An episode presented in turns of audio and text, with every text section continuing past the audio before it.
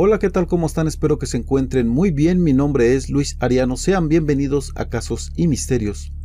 Una madre despellejó y comió a sus hijos mientras seguían vivos como parte de un ritual de una secta en República Checa.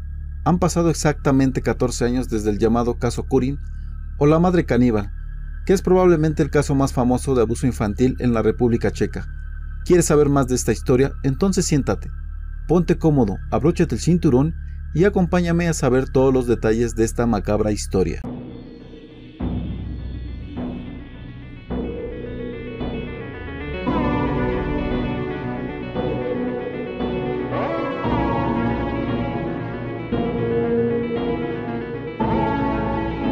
La policía comenzó a investigar las espantosas prácticas de abuso de dos niños el 7 de mayo del 2007.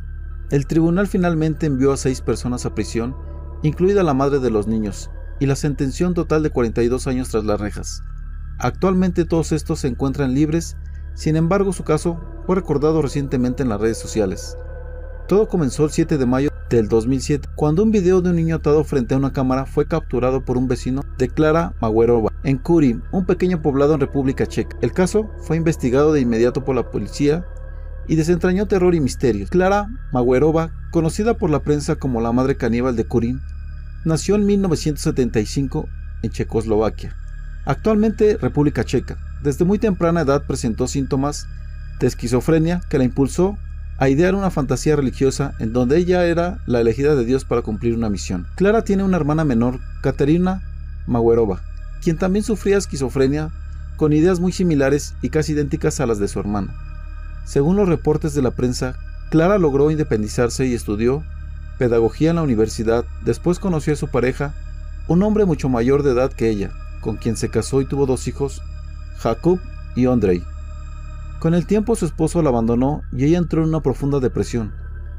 Sin embargo, salió adelante por sus hijos. Para no sentirse sola, invitó a su hermana Katarina a vivir juntas.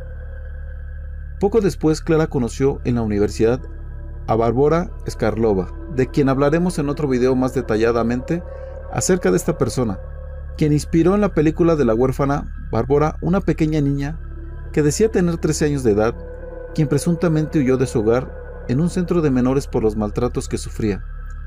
Ella, conmovida por su historia, la llevó a su casa e incluso con el paso de los años, logró adoptarla legalmente. Bárbara, la huérfana que manipula una familia, pero Bárbara Skarlova no era ninguna niña, y menos tenía 13 años. Ella ocultaba un oscuro secreto.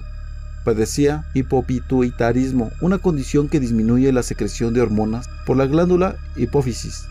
Además padecía déficit crónico de somatotropina, la hormona de crecimiento, es decir, aparentaba ser una niña, cuando en realidad su edad era de 32 años. Barbora también padecía rasgos psicopáticos, violentos, esquizofrénicos, trastorno de identidad disociativo, conocido como desorden de personalidad múltiple, y tenía facilidades para manipular a la gente a voluntad.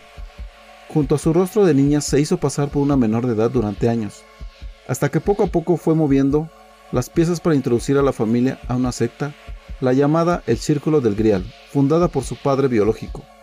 La pequeña poco a poco convenció a las dos hermanas de unirse a la secta. Este movimiento apoyaba y practicaba el abuso, violencia, promiscuidad, incesto y el canibalismo. Bárbara comenzó a manipular a las mujeres para que castigaran por todo a los niños. Los abusos y castigos fueron escalando, hasta que construyeron una jaula de hierro para tenerlos encerrados en el sótano. Los niños permanecieron meses desnudos y fueron sometidos a tratos crueles orquestados por Bárbara y el líder de la secta, un hombre que mandaba mensajes de texto bajo el nombre del doctor quien enviaba instrucciones a las tres mujeres. Los pequeños fueron abusados y torturados, e incluso dormían sobre sus propias heces, y eran bañados con cubetas de agua fría, hasta que Bárbara decidió darles de comer para engordarlos para practicar canibalismo. En una ocasión, la propia madre le pidió a Andrei que sacara una pierna para cortarle trozos de carne.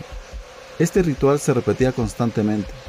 Una noche, Bárbara tuvo una idea para mantener a los niños más vigilados al comprar una cámara de vigilancia de monitoreo de bebés para instalarlo en el sótano, para tener bajo control a los pequeños. El caso fue denunciado por un vecino que conectó una cámara de bebé para vigilar a su hijo. Sin embargo, la grabación captó la señal de uno de los menores desnudo en una jaula y en ese momento entregó la evidencia a la policía. Según el juicio, un grupo de seis personas, incluida su madre Clara y su tía Katerina Maguerova, abusaron de dos niños desde el verano del 2006 hasta mayo del 2007, en el poblado de Kurin, República Checa, en una casa de campo en Beberska, Vitiska. Según los expresados ante los tribunales, las mujeres encerraron a los hermanos en jaulas, los golpearon, cortaron, ahogaron y quemaron colillas de cigarrillos. El objetivo probablemente era hacer que los niños fueran personas con voluntades rotas, listas para aceptar la palabra y obedecer cualquier orden. Pero ¿quién era quién en el caso Kurin? Clara Maguerova, madre de dos niños abusados, fue condenada a nueve años de prisión el 25 de octubre del 2013 en libertad condicional. Katerina Maguerova, la tía de los niños abusados, fue condenada a 10 años, según algunos testimonios, fue ella quien controló el abuso de los niños. Fue puesta en libertad condicional el 24 de julio del 2014. Ana Basova, alias Tía Nancy, junto con Katerina Maguerova, trabajó en la casa Papresek de niños y jóvenes. El tribunal la condenó a 7 años de prisión.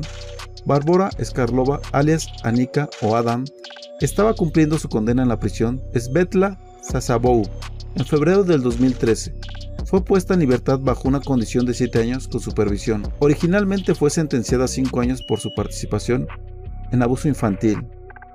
Jan Turek, ex jefe de la unidad de exploración, el tribunal lo condenó a 5 años de prisión.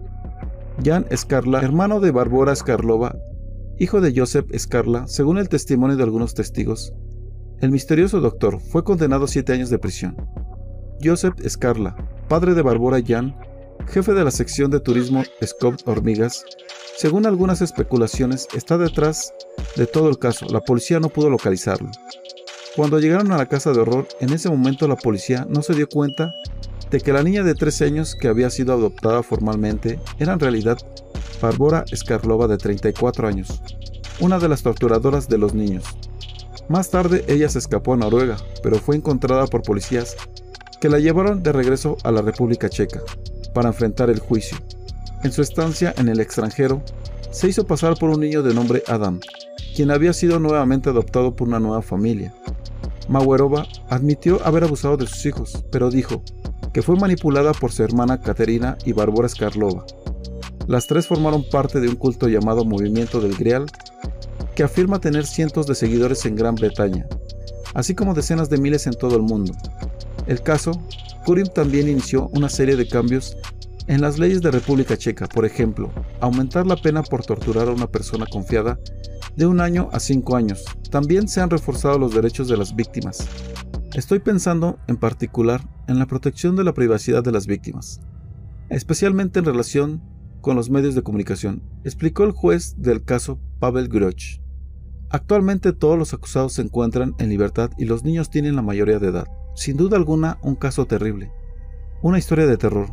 ¿Cómo puede ser posible que siendo tus propios hijos te atrevas a tal caso, a tal atrocidad, de comerte la carne de los seres que se supone que debes proteger, amar y cuidar? Muchas veces las personas influyen en las decisiones que tomamos, pero realmente vale la pena hacer todo esto para pertenecer a una secta o para saciar las locuras de alguien. ¿Serías capaz tú de hacerle eso a tus propios hijos? Me gustaría saber tu opinión. Ya sabes que si deseas hacerlo, puedes dejar tu comentario. Ya sabes que si este video te gustó, dale like, manita pulgar arriba, compártelo con tus amigos y en tus redes sociales. Eso me ayudaría mucho a seguir trayendo este tipo de historias para todos ustedes. Si no te has suscrito al canal, te invito a que lo hagas activando la campanita de notificaciones para que YouTube te avise cada que subo un video nuevo y no te pierdas ningún caso como este. Como algunos ya se habrán dado cuenta, mi otro canal fue robado, teniendo que hacer este otro y tener que empezar desde ceros. Pero seguiremos adelante, esperando tu apoyo, para crecer juntos y llegar muy lejos. Así que cuando lleguemos a la meta de los primeros mil suscriptores, estaré regalando tarjetas de 100 pesos de la Play Store, así como algunos más regalos que podrían ser unas lecturas de cartas y tarot, o pulseras de acero inoxidable, anillos, esclavas, cadenas o algún nombre para tu pareja, de unas personas que estoy promocionando, las cuales podrás ver sus páginas de Facebook en la descripción de este video, por si deseas alguna lectura algún ritual o adquirir un bonito detalle para tu pareja, te atenderán con gusto y dándote un precio súper especial y accesible si les dicen que van de mi parte, para todos ustedes, así que ya sabes, Comparte los videos y suscríbete para poder llegar muy pronto a la meta y que pueda ser el afortunado de ganar algún bonito regalo. Y bueno, por mi parte ha sido todo. Les mando un fuerte abrazo. Nos vemos en un próximo video. Esto fue Casos y Misterios.